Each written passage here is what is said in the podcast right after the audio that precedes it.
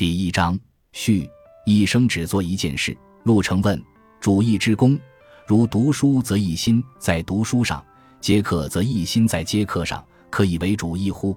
先生曰：好色则一心在好色上，好货则一心在好货上，可以为主义乎？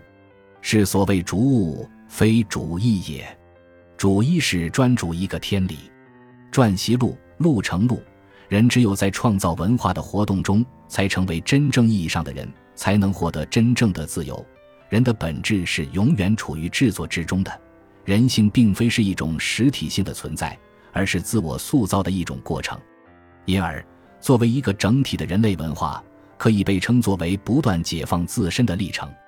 卡希尔人论，王阳明有一个概念叫主一，特别值得我们重视，甚至可以说。明白了这个主一，一心去主一，这一辈子，不论你遇到什么，你都能见到美好。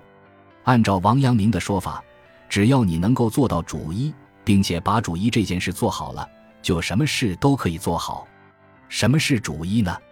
传习录里有一段陆程和王阳明的对话。陆程问王阳明主一的功夫，比如读书的时候，一心在读书上；比如接待客人的时候，一心在接待客人上。这样就是主一了吗？王阳明回答：“这样不是主一，而是逐物跟着事物在跑。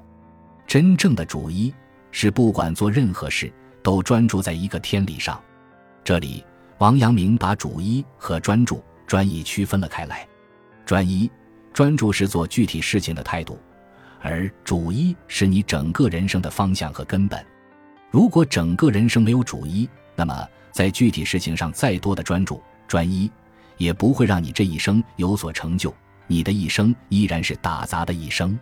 王阳明在《传习录》里反复强调，只要你找到了一个一以贯之的东西，不论做什么、做多少事，都是在做同一件事。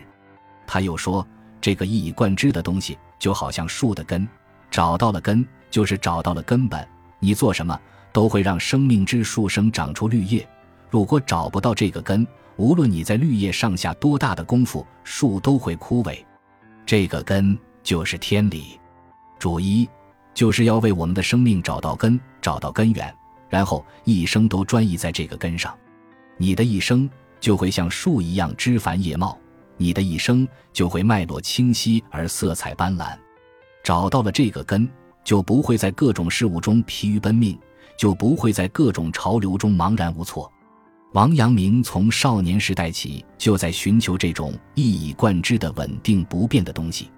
十二岁的时候，他在上私塾，却不好好读书，总是和一群孩子玩兵法方面的游戏。他父亲就训斥他：“我们家世代读书，你怎么去玩这些？有什么用呢？”王阳明反问：“那读书有什么用？”他父亲回答：“读书可以做大官，可以像父亲我这样中状元。”王阳明又问：“那么状元可以传多少代呢？”他父亲回答：“当然只能一代。我是状元，不能传给儿子。”王阳明就说：“只能维持一代，那就没有什么好稀罕的。只有一代，就没有什么好稀罕的。一个十二岁的少年，想要的却是能够超越时间的东西。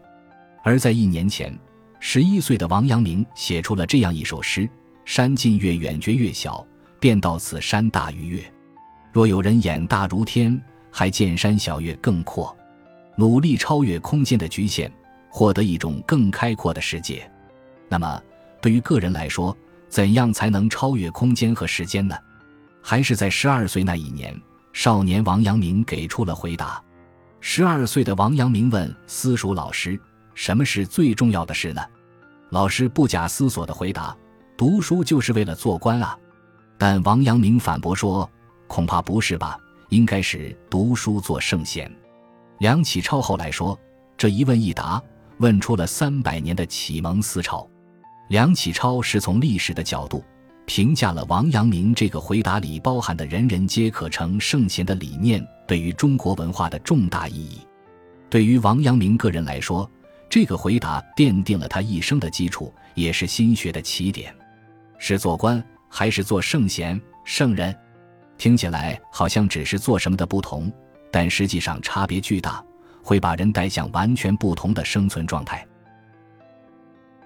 感谢您的收听，喜欢别忘了订阅加关注，主页有更多精彩内容。